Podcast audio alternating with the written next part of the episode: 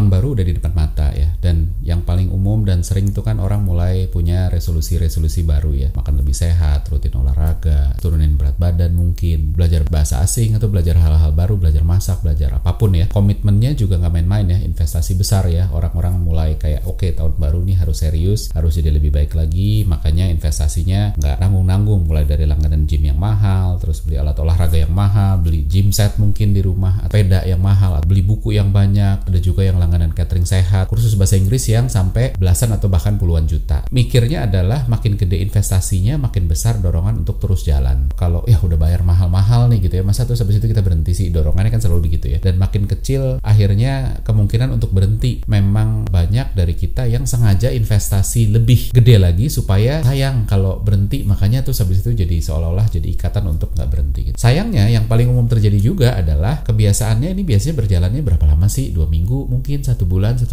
bulan, 2 bulan atau berapapun itu gitu ya. Lama-lama pelan-pelan mengendor gitu ya, dan mulai permisif sebelum akhirnya gagal total balik lagi ke kebiasaan lama. Ini menarik, kita mau ngerti nih sebenarnya apa sih yang bisa kita pelajari dari resolusi tahun baru yang setiap tahun selalu kita rencanain lagi, tapi terus habis itu selalu bubar gitu ya, bubar lagi gitu ya. Kebanyakan orang bubar. Rumus kebiasaan baru itu selalu punya 2 komponen utama. Ada kombi, ada BMAT, tapi ada 2 komponen utama. Walaupun sebenarnya masing-masing punya 3 komponen, tapi saya cuma bahas yang 2. Yang satu adalah komponen motivasi, yang kedua adalah komponen ability atau kemampuan. Nah, sebenarnya ada 1 komponen lagi ya, kayak tadi saya bilang gitu, tapi nggak perlu kita bahas karena biasanya kalau 2 komponen ini aja kita udah bisa cover, udah deh, sebagian besar harusnya akan baik-baik aja. Start dari yang motivasi dulu. Motivasi ini kan sebenarnya jadi dasar segala sesuatu, berangkat dari motivasi. Kenapa sih kita mau ngelakuin ini? Dan makin gede motivasi, makin besar pula alasan untuk stick dengan kebiasaan baru tadi. Tapi motivasi juga ada 2 jenisnya. Ada ekstrinsik yang dari luar dan ada intrinsik yang dari dalam. Yang dari luar contohnya adalah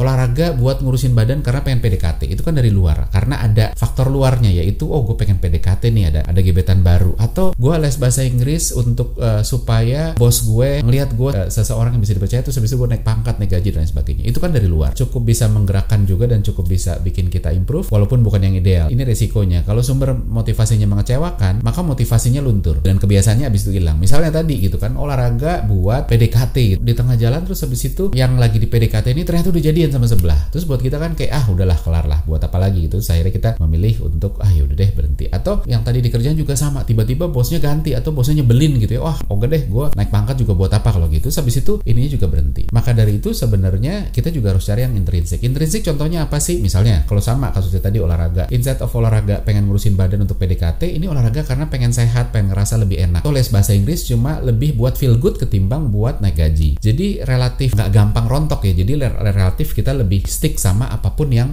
ada di dalam hati gitu, yang datang dari kita. Dan maka dari itu saya selalu nyaranin sebisa mungkin cari yang intrinsik, yang dari dalam. Karena kalau dari luar kita sulit, kita nggak bisa kontrol orang luar, faktor luar, tapi kita bisa kontrol diri kita sendiri. Faktor kedua adalah tadi ability, kemampuan. Punya nggak sih kita kemampuan untuk ngelakuin kebiasaan baru ini gitu kan? Intinya itu seberapa keras kita bisa di-stretch dari sesuatu apapun yang kita bisa sekarang. Makin kita di-stretch, makin kita ditarik gitu, makin kita memaksa diri kita untuk punya kebiasaan baru ini, makin kita nggak capable dan makin berat. Ini masalah capability dan makin berat, akhirnya resiko rontok di tengah jalan pun makin besar. Contoh misalnya olahraga, kita nggak pernah olahraga, terus habis itu hari pertama gue mau olahraga. Nah terus habis itu kita langsung komit, oke, kalau gitu karena PDKT-nya serius banget nih, gue mau cepet, maka gue langsung olahraga lari 2 jam dengan speed yang tinggi gitu kan, di treadmill dan elevasinya juga tinggi, which akhirnya kita nggak punya capability-nya karena nggak biasa. Atau les bahasa Inggris biar cepet, udah deh gue akan luangin waktu 6 jam sehari, pulang kantor akan langsung terus sampai malam sampai tidur belajar bahasa Inggris. Apakah kita punya ability-nya? Belum tentu, apalagi kalau kaget gitu. Jadi harus diatur, jangan ambil yang terlalu drastis, kalau enggak nanti akan rontok dan menggerus motivasi karena sebegitu beratnya. Terus habis itu kalau ngomongin soal resolusi tahun baru, satu hal yang kita pelajarin adalah seringkali itu kita butuh momentum ya dalam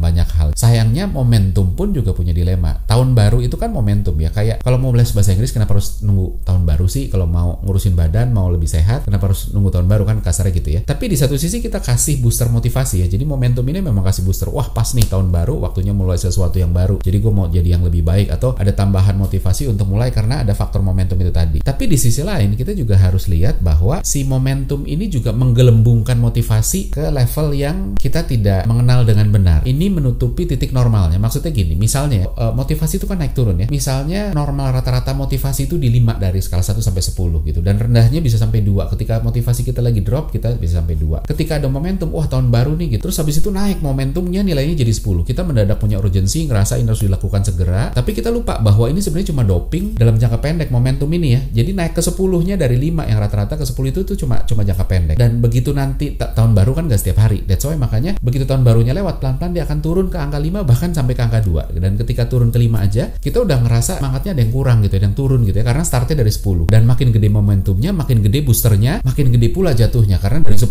terus habis itu kalau sampai ke 2 kan jatuh. Sama kayak orang jaga gula darah ya, yang bahaya itu kan selain gula darah tinggi adalah naik turunnya tinggi banget, kemudian insulinnya kerja keras untuk nurin, yuk kita turunin sampai abis itu crash dan kebablasan, terus tremor, keringet dingin gitu ya, kekurangan hipoglikemik ya. Nah itu dia, jadi justru bahaya nunggu momentum karena kita jadi blind spot sama equilibriumnya tuh dimana sih. Sama kayak orang masuk restoran pas lapar semua dipesan seolah-olah kita bisa ngabisin semua, tapi ujung-ujungnya abis itu gak bisa ngabisin karena kapasitas makan kita tuh kan sebenarnya segitu-segitu aja. Waktu kita lapar motivasi untuk makannya naik tapi kemampuan makannya nggak nambah sebenarnya. Jadi itu yang berbahaya. That's why makanya lebih baik start sesuatu yang baik tanpa ada momentum. Gak usah nunggu tahun baru, nggak ada doping apapun, sekaligus juga ngefilter. Kalau tanpa doping kita masih mau lakuin, berarti ini sesuatu yang memang kita mau, dan kalau turun jadi nggak jauh-jauh amat sehingga kita pun nggak kehilangan semangat secara drastis. Jadi penting banget untuk itu. Yang kedua adalah momentum juga punya efek samping karena dia kerja kayak doping. Makin tinggi momentumnya makin besar kayak tahun baru, dia akan naikin motivasi setinggi-tingginya, bikin toleransi terhadap incapability-nya membaik. Contoh misalnya diet, anggap aja situasi biasa kita bisa makan 4000 kalori per hari. Terus habis itu ketika motivasinya tinggi, kita super optimis sehingga kita paksa kita makan dengan asupan kalorinya kita kejar sampai di bawah 1000. Sehari 2 hari dijalanin karena lagi tinggi walaupun super berat, tapi waktu berjalan momentumnya pudar, akhirnya kalori di bawah 1000 itu jadi berat dan mulai rontok. Kalau nggak ikut momentum, kita nggak overstretch dari 4000, mungkin kita turunin dulu aja deh ke 3000 dulu deh. Jadi lebih gampang dan akhirnya bisa bertahan. Jadi hati-hati dengan resolusi-resolusi yang memanfaatkan momentum kayak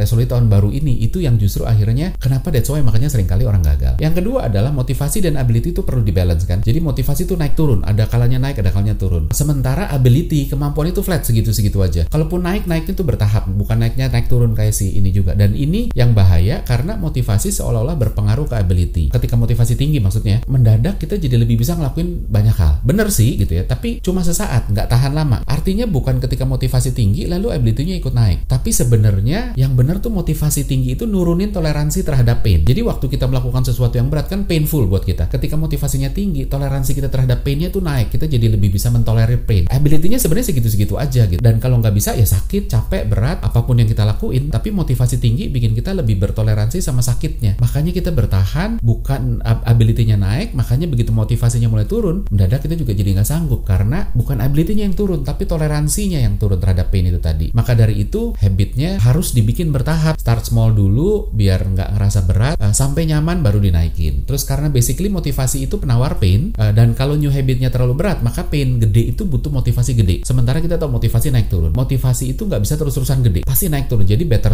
start small dulu, bertahap naik. Dan motivasi itu juga perlu dijaga karena pasti turun, momentum hilang, kalau nggak dipelihara ya akhirnya habis. Dan ketika habis ya udah, itu segala sesuatunya turun. Caranya gimana? Caranya adalah selalu direvisit motivasi kita apa sih secara reguler defisit. Makanya misalnya kalau orang di gym, salah satu untuk menjaga motivasi ada dipasangin cermin, karena dari sana orang lihat, badan gue udah mulai jadi, sehingga motivasinya kejaga. Kalau nggak ada cermin dia nggak bisa lihat, akhirnya kayak aduh gue capek-capek ngangkat ini tuh sebenarnya buat apa sih. Jadi cermin di gym itu sebenarnya fungsinya juga buat itu. Sama kalau orang MLM tuh kan untuk jaga motivasi itu mereka selalu bikin namanya dream book. Jadi maunya apa sih, tempelin di dalam buku. Mau mobil tempelin fotonya di buku yang entah setiap hari entah seminggu sekali diliatin lagi. Kalau gitu triknya gimana kalau kita mau punya improve dalam hal apapun, entah dengan atau tanpa momentum? Yang pertama adalah mulai seawal mungkin. Ability kita turun seiring jalannya hari. Jadi sebisa mungkin bangun tidur kita langsung mulai. Contoh, kita bisa lihat ya contoh-contoh nyata bahwa ada penelitian hakim di pengadilan ya. Kalau bersidang makin pagi dia lebih detail ketimbang ketika lebih siang karena dia udah mulai capek. Sama gitu kalau kita anak-anak mau minta sesuatu ke orang tua, tanyanya malam-malam abis orang tua pulang kerja. Itu biasanya relatif orang tua tidak terlalu detail karena udah capek gitu. Ada cognitive load, ada mental fatigue yang bermain, dia udah capek secara mental sehingga kalau ini bukan hal besar ya udah deh gitu kan. Nah, jadi sama ketika kita mau membuat kebiasaan baru, kalau kita udah capek akhirnya ya udah deh